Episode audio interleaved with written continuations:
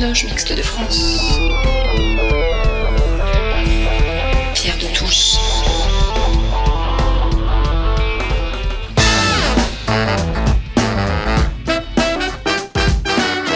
Les débats de Pierre de Touche.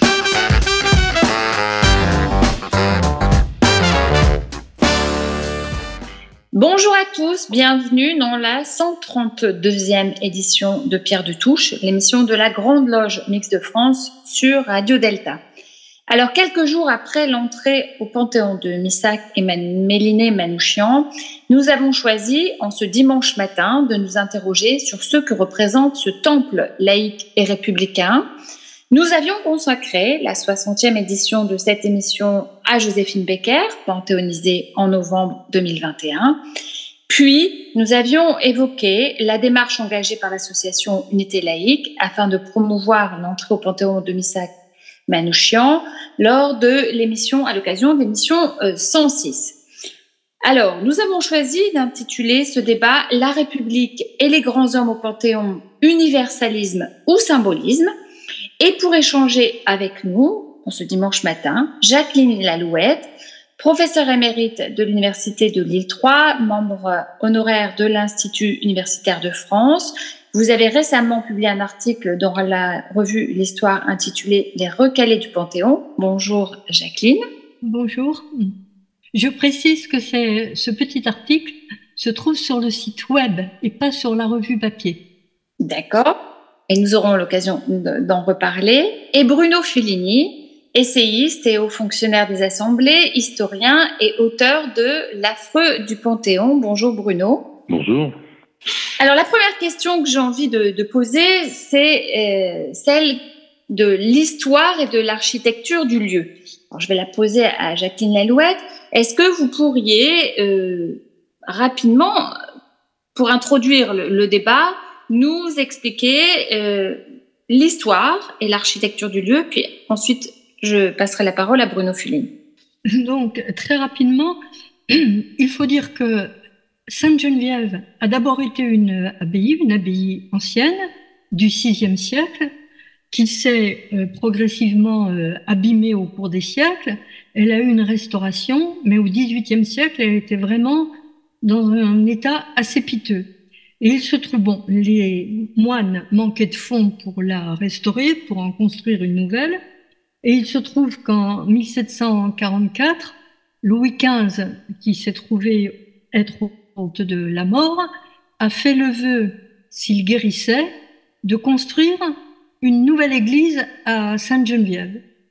Il a guéri et une dizaine d'années après, il a quand même fallu dix ans, il a pensé à honorer son vœu et les affaires donc sont parties à ce moment-là.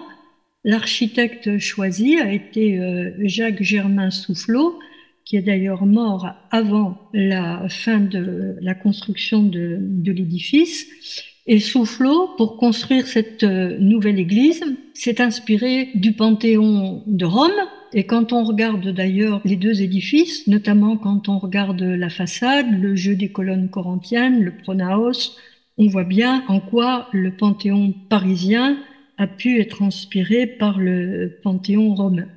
Alors, on a d'abord construit bien évidemment les fondations et la crypte. La première pierre de l'édifice de surface a été posée en 1764 mais l'édifice n'a été achevé que dix ans après la mort de Soufflot.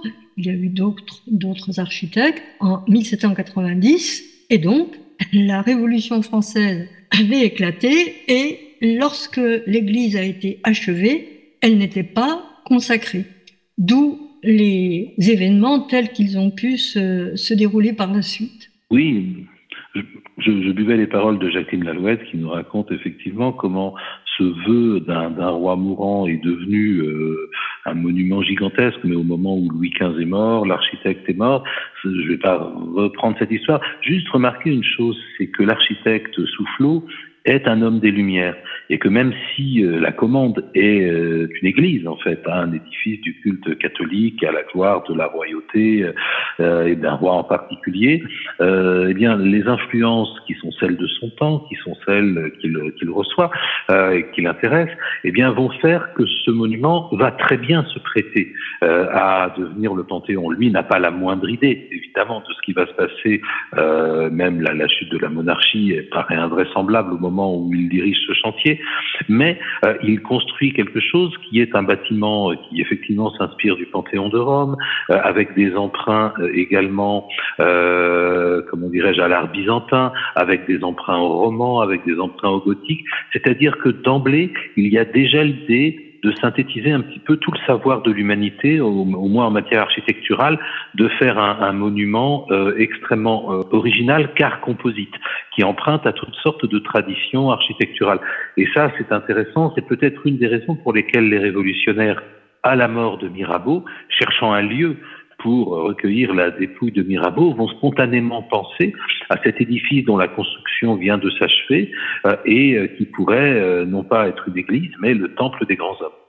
Jacqueline Lalouette, vous vouliez continuer oui, alors en effet, cette, euh, cette église, euh, Bruno Fulini vient de le dire, euh, a été caractérisée par une synthèse, mais également par des éléments très modernes et notamment une, très très grande luminosité qui n'existe plus maintenant, puisque l'édifice a été largement transformé par la suite, non pas dans sa structure essentielle, mais dans son aspect. Euh, il a fallu adapter le Panthéon après la, création du, Panthéon, le, 4 avril 1791, à la mort de Mirabeau. Il a fallu approprier ce qui était une église à la nouvelle euh, destination d'un temple aux grands hommes. Mais il se trouve que pendant plusieurs décennies, presque un siècle, huit ou neuf décennies, l'histoire du Panthéon n'a cessé de varier. C'est-à-dire que, après la Révolution, sous l'Empire, la crypte est restée aux grands hommes, mais l'édifice de surface est revenu à l'Église. Sous la Restauration, tout est revenu à l'Église. Sous la monarchie de Juillet, tout est revenu à l'État. Donc l'Église est redevenue Panthéon. La Seconde République l'a gardé bien sûr comme Panthéon. L'Empire en a refait euh, une église avec un chapitre de grande solennité. Et il a fallu euh, la mort de Victor Hugo en mai 1885 pour que cette église redevienne entièrement, du fond de la crypte jusqu'à la pointe de sa triple coupole, monument aux grands hommes. Et à chaque fois qu'il y avait un changement, il fallait faire de nouvelles appropriations, donc il n'est pas question de détailler ici, mais il fallait faire de nouvelles appropriations en matière de, de décor euh, notamment, et euh, ces changements sont particulièrement bien symbolisés par euh, non seulement la décoration intérieure, les statues qu'on enlève, d'autres statues qu'on remet, des vitraux, etc., etc., mais par le fronton, parce que le fronton que l'on voit actuellement, qui est celui de David d'Angers, achevé en 1837, est en réalité le quatrième fronton de l'édifice. C'est-à-dire qu'il y a eu quatre frontons entre 1790 et 1837. Le premier de Coustou montrait une grande croix, le deuxième euh, de Moite montrait la patrie distribuant des récompenses aux grands hommes, on est revenu avec euh, Baltard à un fronton avec une croix monumentale et enfin David d'Angers a euh, sculpté le fronton que l'on voit maintenant avec la patrie et euh, des hommes, des civils sur sa droite et des militaires et des polytechniciens sur sa gauche. Et ce changement de fronton est en soi vraiment très symbolique, bien qu'en réalité il y ait eu ensuite d'autres changements non marqués au niveau du fronton. Je pense notamment au Second Empire qui a gardé le fronton de, David d'Angers. Alors, Bruno Fulini évoquait tout à l'heure le fait que Soufflot, l'architecte, était un homme des Lumières. La Révolution a doté la France de ce temple laïque. Euh, Maurice Aguillon écrit C'est la Révolution qui a inventé le Panthéon. La Révolution est elle-même, je cite, issue de la philosophie des Lumières de tout un idéal de raison, de civisme et de philanthropie. Il était naturel dans cet esprit de considérer que des hommes ordinaires, ceux qui n'étaient ni rois, ni fils de roi, ni général en chef, ni encore saints de l'Église catholique, avaient pu être assez bienfaisants pour mériter des honneurs publics. Cela relevait d'un idéal progressiste indéniablement. Alors, doit-on se poser la question de la pertinence actuelle de cette affirmation, Bruno Oui, on peut se poser la, question. Je ne crois pas que le Panthéon soit mis en cause dans son essence même, dans sa destination même. Il y a souvent des polémiques pour savoir si un tel ou un tel y a sa place, mais j'ai pas l'impression qu'il y ait un rejet de l'institution du Panthéon. Euh, il y a peut-être une méconnaissance. Il est certain que nous ne sommes plus dans la, la même ferveur que en 1791, euh, à la mort de Mirabeau, ou en 1792. Euh, le, le, fronton a souvent changé, mais avec Éclipse, on y a trouvé cette inscription qui remonte à Pastoret, à la Révolution, aux grands hommes, la patrie reconnaissante. Et l'idée de consacrer euh, un monument aux personnalités qui se sont illustrées dans l'histoire de la nation, moi, me paraît assez bien reçue. Alors après, bien sûr, il y a la question des grands hommes, c'est comme les droits de l'homme et les droits humains. Pourquoi y a-t-il aussi peu de femmes? Pourquoi a-t-on mis autant de temps à y faire entrer des femmes? Il y a la notion de grand. Euh, est-ce qu'on est grand par des victoires militaires ou est-ce qu'on est grand par des lois, des réformes civiles, des initiatives? Est-ce qu'on est grand pour s'être exposé? Euh, ou est-ce qu'on est grand euh, parce qu'on a été victime euh, Et là, c'est un autre débat assez classique hein, pour savoir si le Panthéon doit accueillir des héros, c'est ce que je crois, euh, ou des victimes. Et quelquefois, il y a des propositions qui sont un petit peu euh, dans, dans, plus dans cette dans cette filiation-là. Et voilà, j'ai l'impression que le Panthéon globalement est plutôt aujourd'hui bien reçu ou alors ignoré.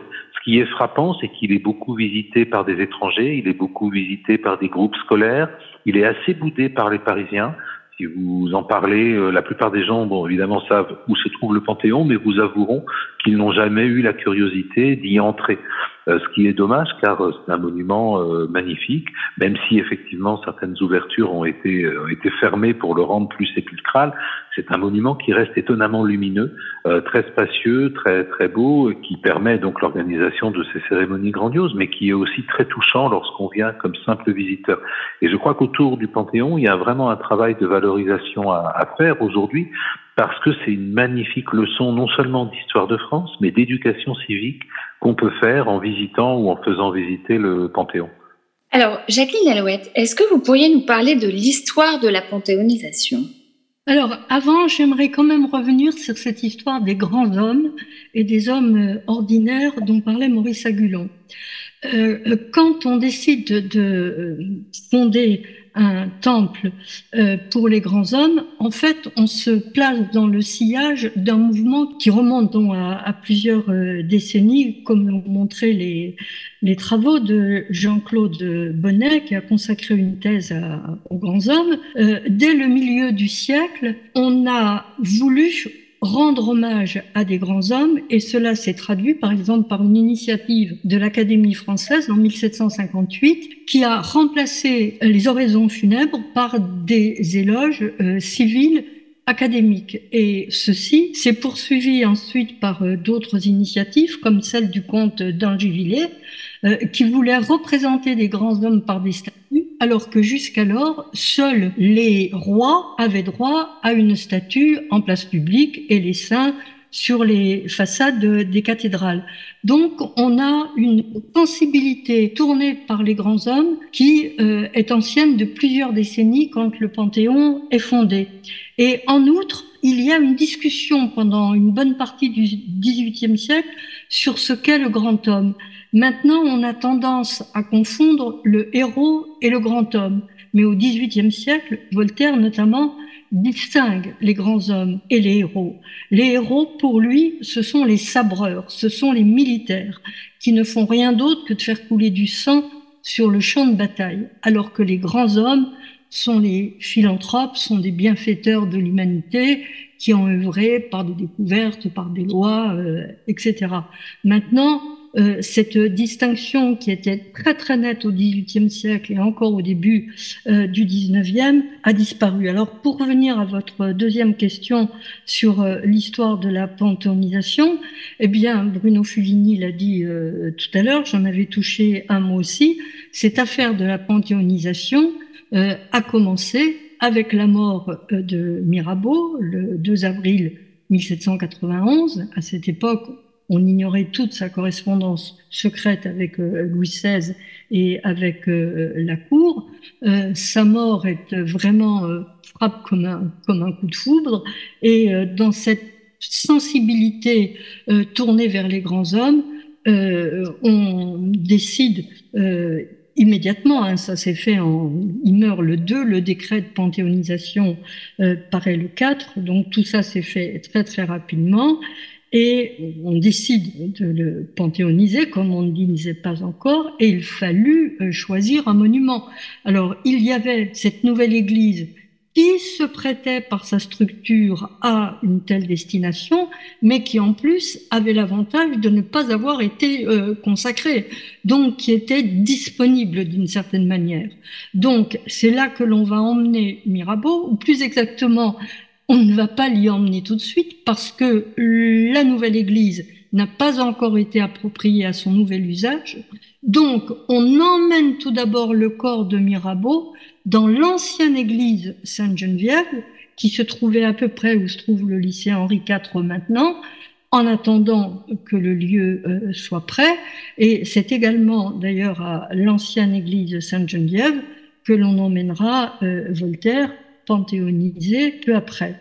Donc, une fois que le mouvement a été lancé, donc je viens de le dire, Voltaire a suivi Mirabeau, mais on est encore à ce moment-là, je tiens à le préciser, j'aurai l'occasion de leur dire, sous la monarchie constitutionnelle.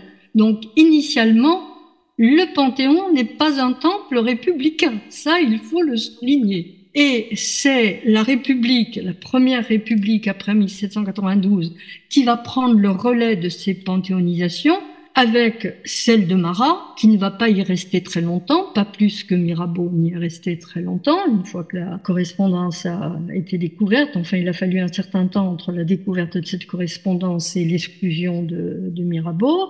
Donc, il y a Marat, il y a Rousseau, il y a le Pelletier de Saint-Fargeau, et euh, il y a euh, Dampierre.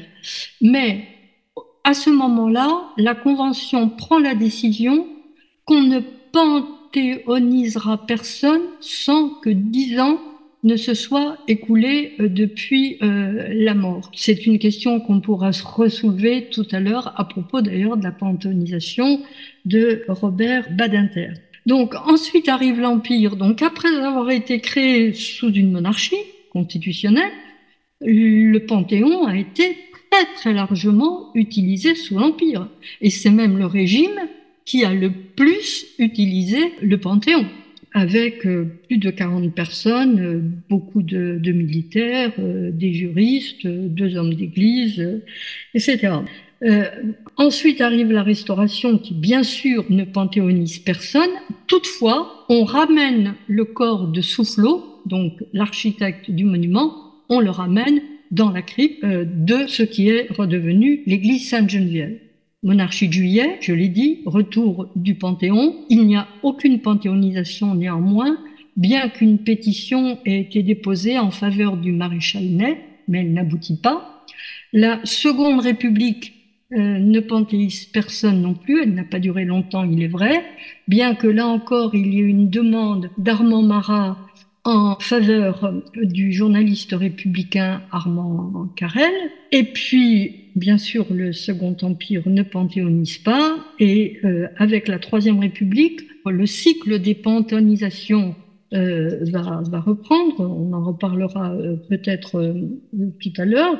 Commence avec Victor Hugo et elle se termine avec la dernière panthéonisation de la Troisième République, c'est celle de Paul Panevet en 1933. La quatrième république panthéonise peu, euh, cinq panthéonisations, mais il est vrai que la quatrième république n'a pas duré très longtemps non plus. Et enfin, la cinquième république en est à 21 panthéonisations en comptant celle de Michak et Méliné Manouchian et le cycle s'est très nettement euh, accéléré depuis 2015 puisqu'on a eu des panthéonisations en 2015, 2018, 2020, 2021, 2024 alors que après la panthéonisation de Jean Moulin en 1964 on avait eu un grand vide de 23 années 1987 euh, René Cassin. Donc euh, l'histoire des panthéonisations suit des cycles qui ont des rythmes très très différents rapide sous l'Empire, devenu rapide toutes ces dernières années de la Ve République, et euh, surtout, ces panthéonisations ont servi, si je puis dire, à des personnages ou des personnalités euh, extrêmement variées, que ce soit sous l'angle de la sociologie euh, professionnelle, euh, beaucoup moins variées en ce qui concerne le genre, puisqu'il y a très très peu de femmes au Panthéon. Alors, euh, Jacqueline Lalouette nous a dit que au début, eh bien, ce n'était pas un, un monument républicain. Non, moi, ça l'est désormais. Bruno Filini, quel est le sens d'un tel monument républicain? Quel symbole voulons-nous installer et transmettre? Alors, il est républicain parce que la République s'en est emparée. Effectivement, il est né sous la monarchie de Juillet. Il a eu aussi une utilité euh, sous, l'Empire. Jacqueline Lalouette l'a dit. D'ailleurs, euh, avec euh, la bonne expression, elle a dit que l'Empire l'avait beaucoup utilisé qui est vrai, puisqu'il y a eu donc 43 euh, inhumations au Panthéon, mais qui ne sont pas comparables aux cérémonies de panthéonisation qui sont celles de la République. C'est-à-dire que sous l'Empire, c'est une nécropole impériale, et je dis toujours que si Fouché ou Talleyrand étaient morts avant 1814, ils reposeraient au Panthéon.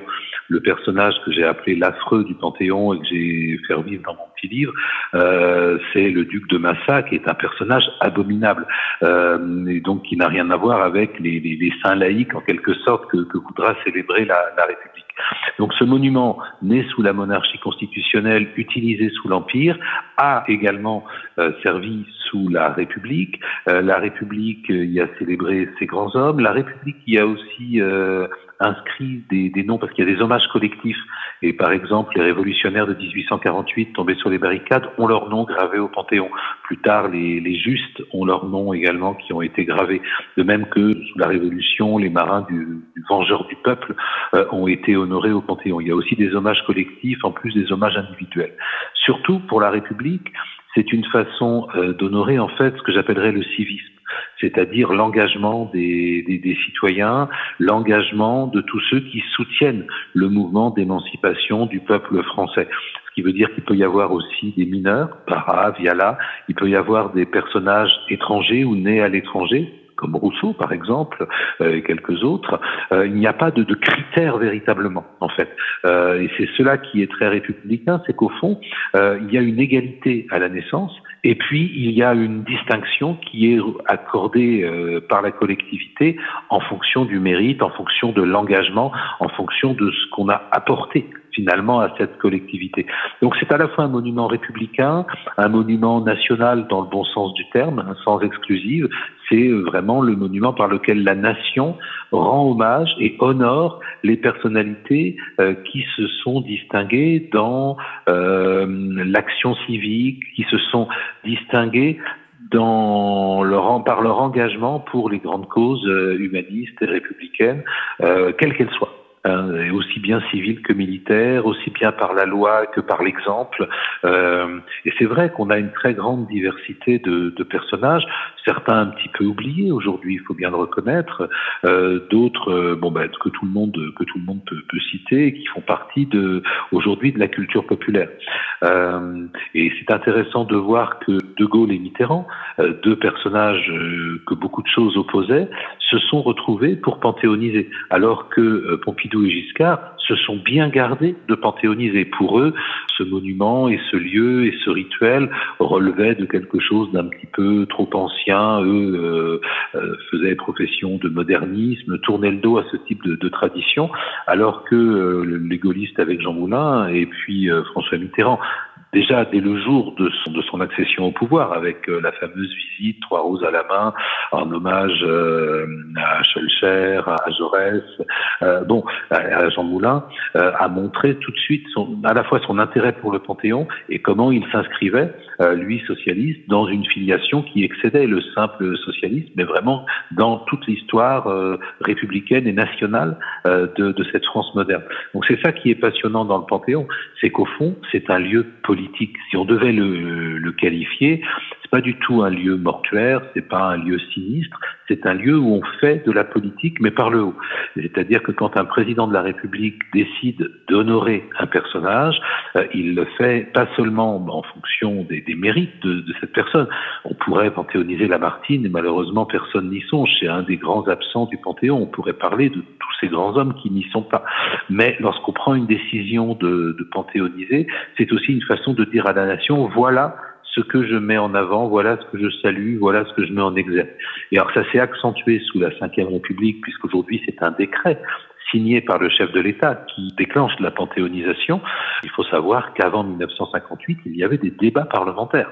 Et on trouve des, des pages absolument magnifiques dans les comptes rendus de séance sur les mérites comparés de Rousseau, de Diderot. À propos d'Émile Zola, il y a une passe d'armes extraordinaire entre Jaurès et Barès, par exemple, euh, la décision à cette époque est même donc collective. C'est euh, la représentation nationale, c'est le Parlement qui euh, qui débat. Alors souvent on débat euh, euh, sur une question qui semble annexe, qui est la question des crédits, mais c'est en accordant les crédits pour la cérémonie de panthéonisation qu'en fait on donne ou pas l'autorisation de procéder à la cérémonie.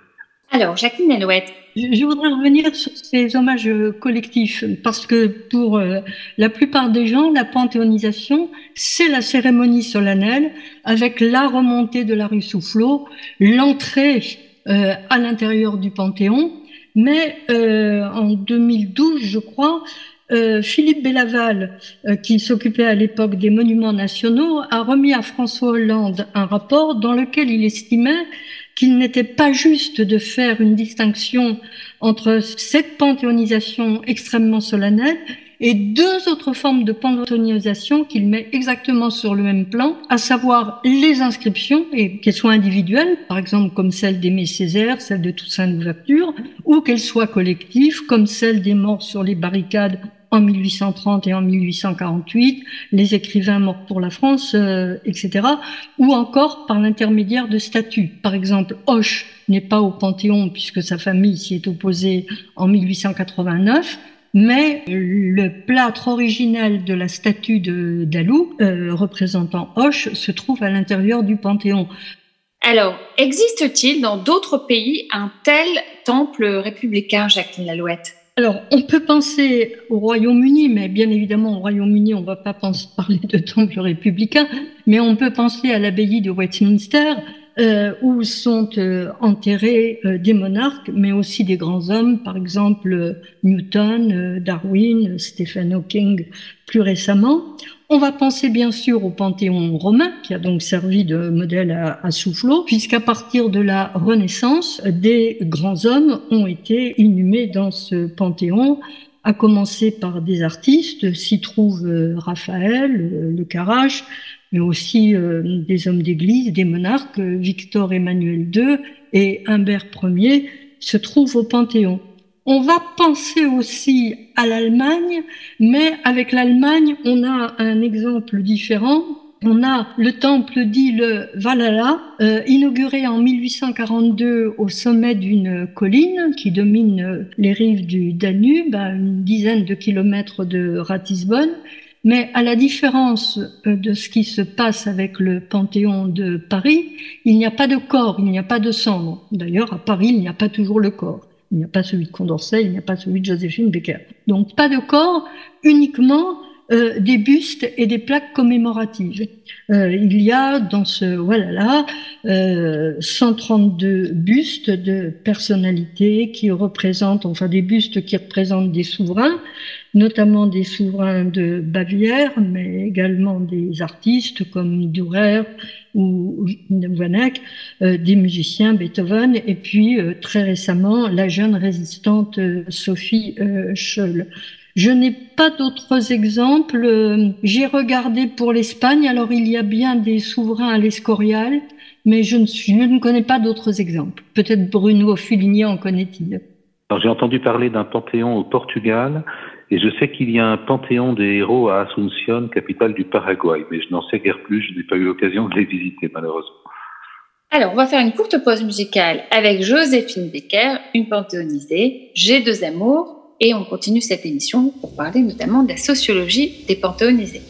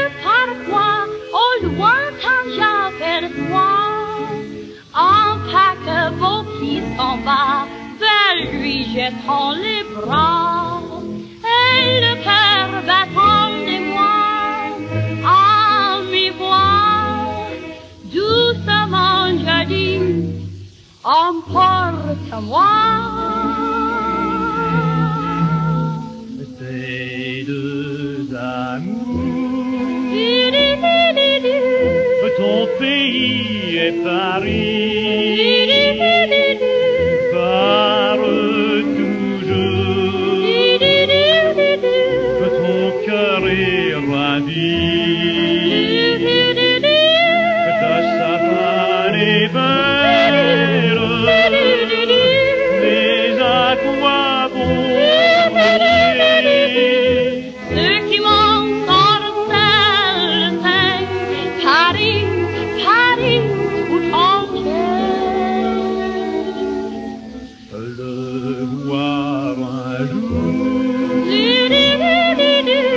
c'est ton rêve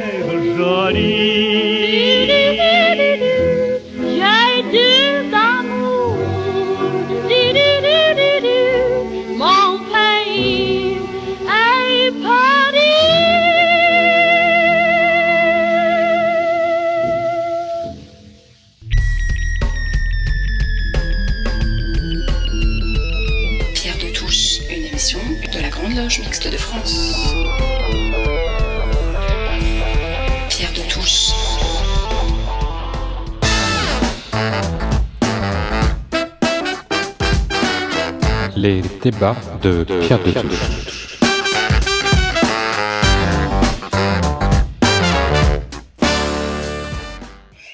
République et les grands hommes au Panthéon, universalisme ou symbolisme. Nous débattons ce dimanche matin avec Jacqueline Lalouette, professeure émérite de l'Université de Lille 3, membre honoraire de l'Institut universitaire de France, Bruno Fulini, essayiste et haut fonctionnaire des assemblées, historien, et auteur de L'affreux du Panthéon. Alors Bruno Fulini et Jacqueline Alouet, je vous pose à tous les deux la même question.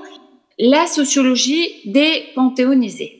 Qu'en est-il? Elle est difficile à faire. Disons que les professions publiques sont surreprésentées. Les parlementaires euh, et ministres y sont euh, relativement nombreux. Les maçons y sont nombreux aussi, plus d'un tiers, maçons et maçonnes. Pour le reste, bon, le concept même de sociologie est un peu délicat à utiliser s'agissant de personnes qui ont vécu à des, à des époques, euh, à des époques différentes et que j'ai quelques scrupules à, à agglomérer. Il est certain, en tout cas, que ça n'est pas, sauf si on prenait en compte les 4905 noms de personnes inscrites euh, sur les hommages collectifs euh, aux révolutionnaires de 1830-1848, aux écrivains combattants, euh, aux justes de France. Mais si on se on s'en tient aux grandes personnalités, on est très loin, évidemment, d'une photographie de la société française. Euh, Il y a évidemment très peu d'ouvriers, de travailleurs manuels, euh, de paysans, euh, bien sûr. On a beaucoup de surreprésentation et des fonctionnaires et des professions intellectuelles, les avocats, les écrivains, les journalistes, ces, personnages-là. Ça n'est pas euh, complètement étonnant. Euh, on n'est pas dans une représentation sociologique hein, de, la société. On est plutôt dans un culte de, l'exceptionnel en quelque sorte. Et donc on a des personnages. Euh, bon, si on compte Mirabeau, mais même s'il a été dépanthéonisé, à quelle catégorie on peut l'associer? C'est presque un aventurier, Mirabeau, un aristocrate qui se retrouve condamné à mort, qui prend le parti du tiers état, qui est en même temps un écrivain, qui euh, a été espion. Bon, j'avoue que je serais bien embêté si je devais le qualifier sociologiquement. Euh, bon, là où on peut euh, raisonner plus objectivement, c'est en termes d'âge, et puis effectivement la, la distinction entre hommes et femmes que nous avons déjà évoquée, et là le déséquilibre est criant. Alors, Jacqueline Lalouette, la sociologie, euh, quand on a préparé cette émission, vous m'avez parlé des grands absents aussi de ce lieu. Euh, D'abord, c'est difficile de les caractériser, ces panthéonisés, parce que plusieurs portent plusieurs casquettes, si je puis dire. Par exemple, Delot est un grand savant, mais un grand chimiste, mais c'est également un homme politique. Lazare Carnot, c'est un savant, c'est un militaire, c'est l'organisateur de la victoire. Je voudrais quand même attirer l'attention sur quelques groupes. Le, le groupe des militaires, qui est important, à cause de tous les militaires qui ont été panthéonisés sous l'Empire, un petit groupe de savants et puis maintenant un groupe de résistants et de résistantes qui commence finalement à devenir euh, important. Et je voudrais également souligner la présence de trois personnes qui ne seraient pas au Panthéon si ce n'était à cause ou d'un fils ou d'un mari ou d'une épouse. Euh, se trouve ainsi au Panthéon Marc Schulcher, le père de Victor, Antoine Veil, euh, le mari de Simone, et Sophie Berthelot, la femme de Marcelin, qui n'ont pas été panthéonisées, mais qui se sont euh, trouvées là pour ne pas être séparées donc de ce membre de leur euh, parentèle. Alors les grandes c'est bien sûr les femmes, puisque maintenant avec Mélinée Manouchian, on compte euh, six femmes. Euh, Geneviève Antonios de Gaulle, euh, Germaine Tillon, Joséphine Baker, Marie Curie, Simone Veil et puis Mélinée Manouchian. Donc il y a eu de nombreuses revendications féministes pour panthéoniser des femmes, en commençant par Olympe de Gouges, mais aussi Gisèle Halimi, plus récemment, pour panthéoniser Marie Marvin, l'aviatrice, Paulette Nardal, une euh, défenseuse, une représentante de la, de la négritude. Tout ça n'a pas abouti. Gisèle Halimi a été estimée trop clivante, euh, non pas à cause de ses positions sur l'avortement, mais sur la guerre euh, d'Algérie. Il y a également d'autres personnes dont la panthéonisation a été demandée à corps et à cri à plusieurs reprises. Molière, Balzac, Berlioz, Renan, Quinet, Michelet, Eiffel. Il y a toute une kyrielle de noms euh, de gens que j'ai appelés les recalés du Panthéon, qui sont aux portes du Panthéon, qui rentreront peut-être un jour.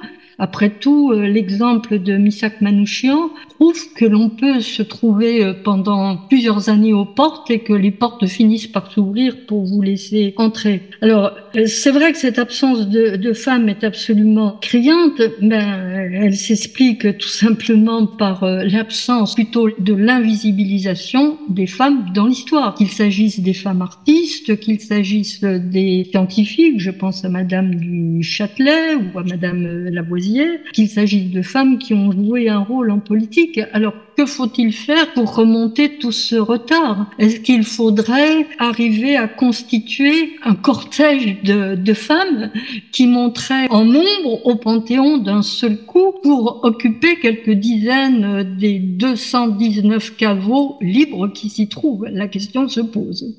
Alors, Bruno Fulini, n'est-ce pas un peu galvaudé chaque année, parfois même alors que la personne n'est pas encore inhumée? On évoque son entrée au Panthéon, on l'a vu avec Robert Badinter, Jacqueline Lalouette évoquait tout à l'heure Gisèle Halimi. Galvaudé, je ne crois pas. C'est plutôt intéressant de, de voir qu'on se préoccupe de la mémoire, qu'on se préoccupe de transmettre, qu'on se préoccupe de donner des exemples. Voilà, dans une république qu'on dit des fois un peu affadie, manquant de repères, euh, je crois que le Panthéon, euh, pour le coup, a une vraie utilité. Je prends très au sérieux, moi, les, les demandes de panthéonisation. Alors certaines sont un peu naïves, parce que voilà, on en va proposer Edith Piaf ou Johnny Hallyday, bon, parce qu'ils ont représenté en termes de, euh, de popularité, j'allais dire de succès. À mon avis, suffit pas pour entrer au Panthéon, mais c'est intéressant que leur nom ait été, été évoqué. Et puis après, il y a des personnages qui relèvent déjà plus de, je dirais, de, de, de l'histoire et de la connaissance historique. Euh, qu'est-ce qu'ils représentent Qu'est-ce qu'ils incarnent euh, C'est cela qui est véritablement euh, le, débat.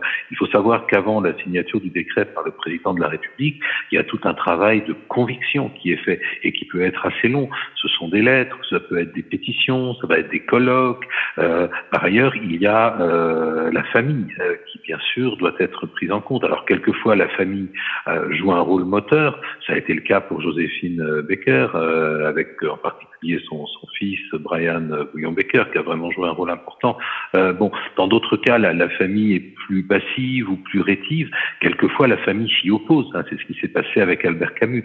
Il ne souhaitait absolument pas euh, ni que le nom de Camus soit récupéré dans le cadre d'une opération plus ou moins politique, euh, qui peut-être aussi jugeait que sa place n'était pas fondamentalement au Panthéon. Les, femmes, bon, régulièrement est invoqué le nom de Louise Michel. J'avoue que, en ce qui me concerne, je suis très perplexe. Je trouve Louise Michel un personnage extraordinaire, très intéressant à tout point de vue, y compris euh, pour ses positions en Nouvelle-Calédonie, l'intérêt qu'elle a manifesté à la culture kanak, tout ça fait d'elle un personnage absolument hors du commun, mais je ne suis pas sûr que Louise Michel euh, aurait aimé l'idée d'être panthéonisée, parce que sa conception même euh, de, de, la société, de l'organisation euh, politique de la société, ces idées qui sont plutôt anarchisantes, à mon avis, l'éloignaient euh, d'un monument euh, lié aux grands hommes et même aux Donc c'est assez complexe. Ce sont des débats qu'il ne faut pas prendre à la légère. Je pense que ce sont des débats qui disent beaucoup de la société dans laquelle euh, ils se tiennent. Et de la même façon que panthéoniser Zola en 1908 était une façon d'essayer de mettre un point final à l'affaire Dreyfus, et l'affaire en fait a rebondi à l'occasion de cette panthéonisation. De même aujourd'hui, vous voyez, avec avec Manouchian, euh, c'est la question à la fois de la résistance, bien sûr, euh, c'est la question euh, de l'apport des étrangers, voire des apatrides la résistance française, c'est la question des Arméniens et de la place qu'ils ont pu trouver euh, en France, c'est la question du lien entre les deux génocides. Bref, toutes ces questions-là, euh, elles sont posées pendant ce travail de conviction qui est un véritable travail militant. Et je crois que le Panthéon, puisque sur ces 300 caveaux, Jacqueline Lalouette nous l'a rappelé, euh, il n'y en a que 80 occupés, eh bien nous avons euh, devant nous au contraire un beau, programme commémoratif à envisager. Alors est-ce qu'il faut faire une fournée de panthéonisés au féminin pour rattraper arithmétiquement les choses? Là, ça me paraît très grossier. Je pense qu'il faut y aller progressivement, ne, pas c'est ça qui galvauderait le monument c'est si on panthéonisait par paquet de 10 ou de 20 euh, pour des raisons arithmétiques. Là, franchement, ce serait très critiquable. J'espère qu'on n'en arrivera pas là, mais que euh, on ira chercher dans notre histoire politique, littéraire, qui est tout de même extrêmement riche, euh, des personnages qui ont leur place au, au Panthéon parce que ils ont cette place dans la mémoire nationale et dans l'histoire de notre France républicaine. Jacqueline Alouette, Bruno Fulini nous rappelait la procédure. Est-ce qu'elle est sans faille Si, pour être très, tout à fait concrète, si l'extrême droite arrive au pouvoir, qui fera-t-elle entrer euh, au Panthéon? Est-ce que Alors ça, c'est une question à laquelle je ne peux pas répondre, mais je voudrais tout d'abord dire que malgré tout ce travail qui est fait en amont, avant la signature d'un décret de panthéonisation, Je trouve tout le travail donc fait par des militants, par des hommes politiques, etc.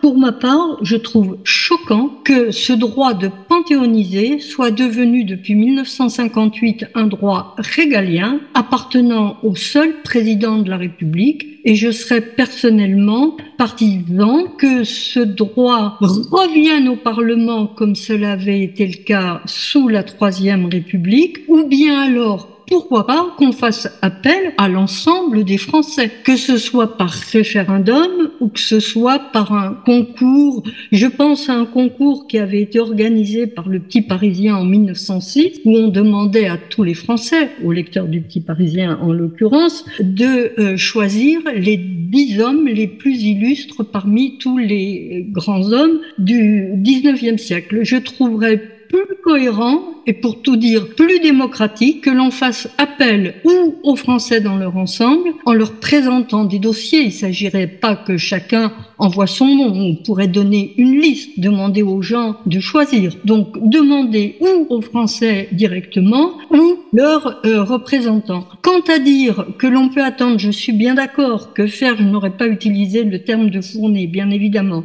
Je suis bien d'accord que former des cortèges de 10, 20, 30 cercueils pourrait paraître un peu étrange, voire déplacé. Mais attendre que l'on panthéonise une femme par-ci, une femme par-là, le rééquilibrage entre les hommes et les femmes demanderait des décennies, donc aucune des deux solutions ne me paraît, à dire vrai, satisfaisante ni propre à régler euh, la question de ce déséquilibre numérique euh, qui s'est instauré au fil des décennies. Alors, il y a une question euh, qui s'est posée au moment de, de, de l'annonce de la panthéonisation de Missak et Méliné Manouchian. Et certains historiens ont considéré qu'il fallait faire entrer tout le groupe. Euh, Jacqueline Lalouette, vous avez écrit ce sujet, et puis ensuite je ferai réagir euh, Bruno Fulini un peu en conclusion euh, de cette émission. Euh, non, non, je n'ai pas écrit à ce sujet. Euh, je l'ai mentionné très rapidement. Euh, j'ai suivi les travaux notamment euh, d'Annette Vievorka. J'ai lu son petit livre sur l'anatomie de la fiche rouge. Je n'ai pas pris position euh, sur euh, cette affaire pour deux raisons. Précisément parce que ça aurait amené ce cortège funéraire de plus de 20 personnes que je me représente mal, mais peut-être à tort. Et d'autre part parce que je connais le principe de Philippe Bellaval et des différents types de panthéonisation qu'il estime tous égaux en dépit de différences euh, de solennité. Or, les noms de tous les hommes du groupe Manouchian vont être inscrits précisément sur une plaque qui sera apposée sur un mur du Panthéon. J'espère, j'espère qu'on y euh, ajoutera celui d'Olga Banchich qui n'a pas été euh, fusillé au Mont Valérien avec ses compagnons, mais qui a été guillotiné à Stuttgart euh, 10 mai 1944. Bruno Fulini. Alors, sur euh, la panthéonisation de tout le groupe, euh, effectivement, euh, je pense comme euh, comme Jacqueline Lalouette. Et accessoirement, euh, on pourrait du coup se dire mais pourquoi euh, a-t-on panthéonisé ce groupe et pas les autres FTP Moy ou euh, l'ensemble des résistants? C'est sans fin en réalité. Je crois qu'il y a quand même une dimension symbolique et qu'à travers euh, Manouchian sont entrés euh, aussi ses compagnons, de même que avec Jean Moulin est entré ce que Malraux appelait son terrible cortège, hein, et que honorer une personnalité ne signifie pas qu'on ignore ses compagnons de lutte. Au contraire, euh, c'est euh, voilà, c'est une façon d'honorer à travers un personnage symboliquement euh, tout un mouvement de pensée, tout un mouvement politique ou toute une période ou tout un combat. De la même façon qu'à travers Zola, ce sont les, les Dreyfusards qui ont été honorés. Euh, je crois que ces, ces débats euh, ne sont pas finis, qu'il faut les approfondir, qu'il faut se préparer à deux événements qui vont venir dans les dans les prochains mois. La panthéonisation de Robert Badinter, elle a été annoncée assez clairement par le président de, de, de la République. Elle se fera. Euh, et puis, n'oublions pas aussi, en novembre prochain, ce sera le centenaire de la panthéonisation de Jean Jaurès. Alors Jean Jaurès est au Panthéon. Sa panthéonisation, dix ans après son assassinat, a été un grand événement, à la fois à Paris et pour toute la France, et peut-être aussi euh, dans une Europe qui se relevait difficilement euh, de cette guerre qu'il avait entrevue, annoncée et qu'il n'a pu euh, empêcher. je crois que le centenaire de la panthéonisation de Jaurès sera à la fois un moment commémoratif intéressant et peut-être l'occasion de penser à ce que doit être, ce que doit devenir le Panthéon. le Panthéon, c'est un lieu sensible en fait. Et euh, chaque fois que l'on installe euh, une statue, une stèle, une plaque, qu'on rend un hommage, eh bien c'est la nation entière qui s'en trouve remuée en quelque sorte. Euh, tant mieux. Tant mieux. C'est pas un cimetière, le Panthéon. c'est vraiment le, lieu où finalement nous sommes en, communion laïque, bien sûr, mais avec tous les personnages qui ont apporté quelque chose d'exceptionnel euh, au grand combat, qui ont façonné notre France. Et je pense que c'est pas un hasard si beaucoup d'étrangers visitent le Panthéon. Cette France qu'ils viennent voir, c'est pas une France euh, hexagonale, c'est pas, euh, c'est la part d'universel qui se trouve dans le récit de notre histoire, au moins depuis la Révolution.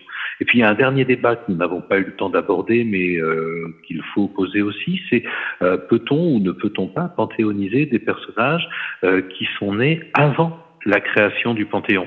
Il a été question de Molière euh, récemment. Pastoret avait suggéré Montesquieu. Il y a comme ça un certain nombre de, de personnages qui ont vécu avant, voire bien avant la création du, du Panthéon. N'ont-ils pas leur place dans ce lieu? Car euh, finalement, euh, s'agit-il vraiment de chronologie ou est-ce qu'il ne s'agit pas d'un hommage qui justement abolit le temps? Jacqueline Lalouette, de Sciences politiques, d'une panthéonisation. Alors, pour revenir un petit peu, euh, enfin pour rester un petit peu dans le même esprit euh, de ce que vient de dire Bruno Fulini, je crois effectivement qu'il y a quelque chose à la fois de très politique et de très sensible dans les panthéonisations. Et je crois que chaque panthéonisation, par sa solennité même, par ce qu'elle donne à voir et à entendre, est un, un appel qui est lancé au courage, à l'héroïsme, au dépassement de soi, à l'adoption de, valeurs euh, universelles, de, de valeurs euh, humanistes. Les cérémonies de panthéonisation sont faites pour rappeler cela en passant par euh, des émotions, des émotions visuelles, des émotions musicales. Et quand on visite le Panthéon, qui se visite quand même de plus en plus, y compris par les Français. Alors qu'il y a, quand Mona Ozouf a consacré son article au Panthéon, comme elle le disait, c'était un monument vide. Maintenant, il y a quand même plus de monde qui y va. Et même s'il y a une atmosphère qui est de type euh, funéraire et sépulcral, ou parce qu'il y a une atmosphère de type funéraire et, sépulcral, on est remué, comme on dit, et euh, on communie avec euh, l'histoire de, de, tous ces hommes, qu'ils aient été des résistants, des grands écrivains, des, des poètes, des, des savants. On est en communion effectivement avec l'histoire de France, mais aussi avec l'histoire d'une France qui n'a pas été euh, repliée sur elle-même, euh, mais qui s'est ouverte, euh, qui s'est ouverte à, à d'autres mondes, à, à d'autres valeurs, qui a défendu des minorités, des opprimés.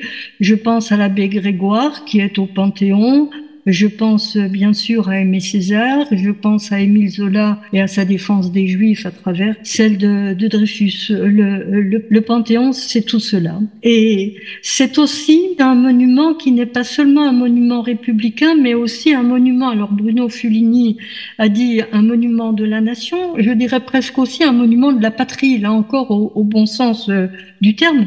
Quand on pense à tous les résistants qui se trouvent euh, au Panthéon maintenant, on peut penser à tous ceux qui sont morts en criant euh, Vive la France.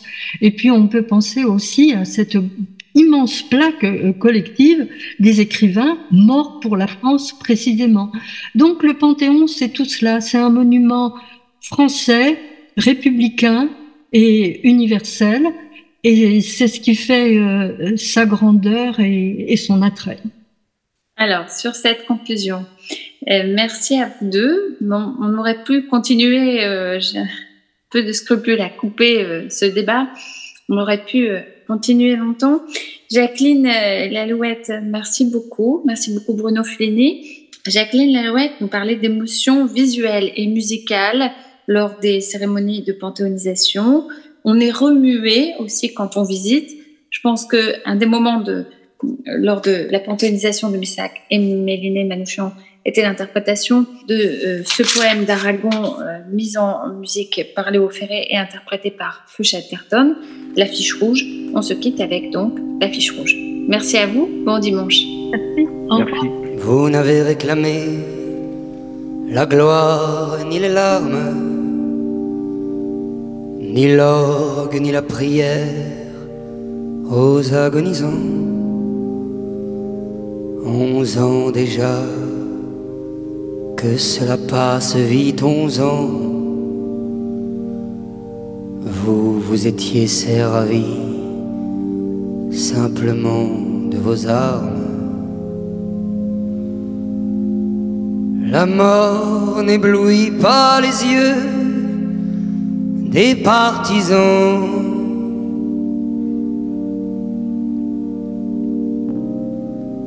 Vous aviez vos portraits sur les murs de nos villes, noirs de barbe et de nuit, hirsutes menaçants. L'affiche qui semblait une tache de sang, parce qu'à prononcer vos noms sont difficiles. Il cherchait un effet de peur sur les passants.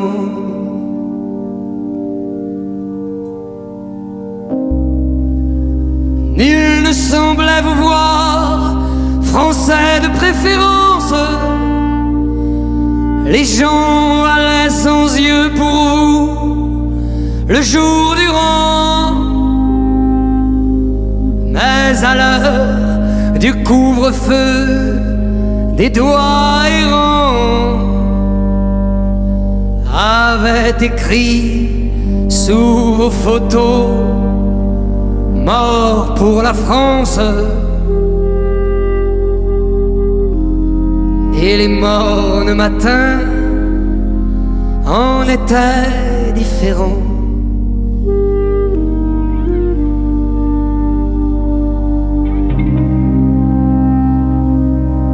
Tout avait la couleur uniforme du givre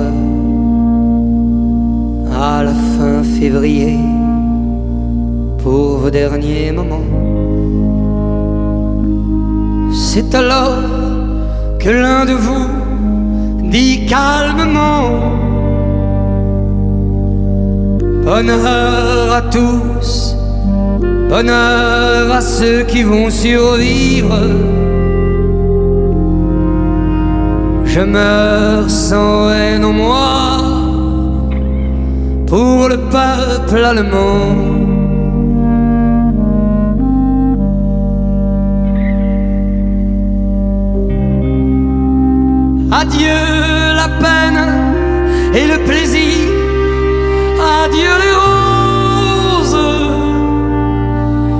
Adieu la vie, adieu la lumière et le vent.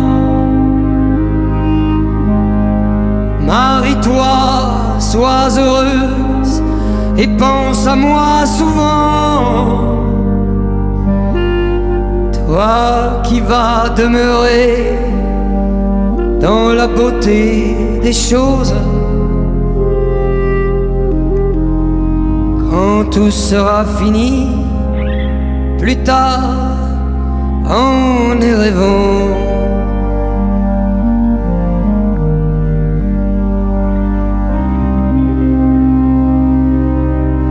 Un grand soleil d'hiver éclaire la colline, que la nature est belle et que le cœur me fend la justice viendra sur nos pas triomphants. Oh mon amour, ma mélinée, mon orpheline. Et je te dis de vivre et d'avoir un enfant.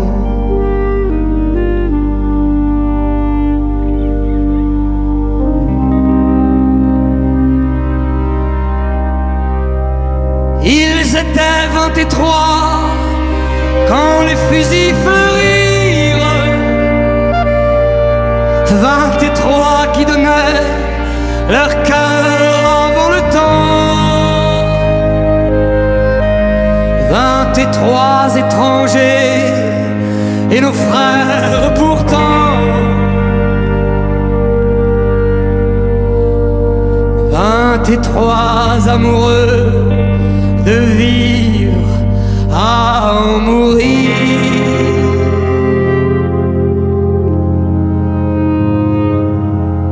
Vingt et trois qui criaient la France en s'abattant.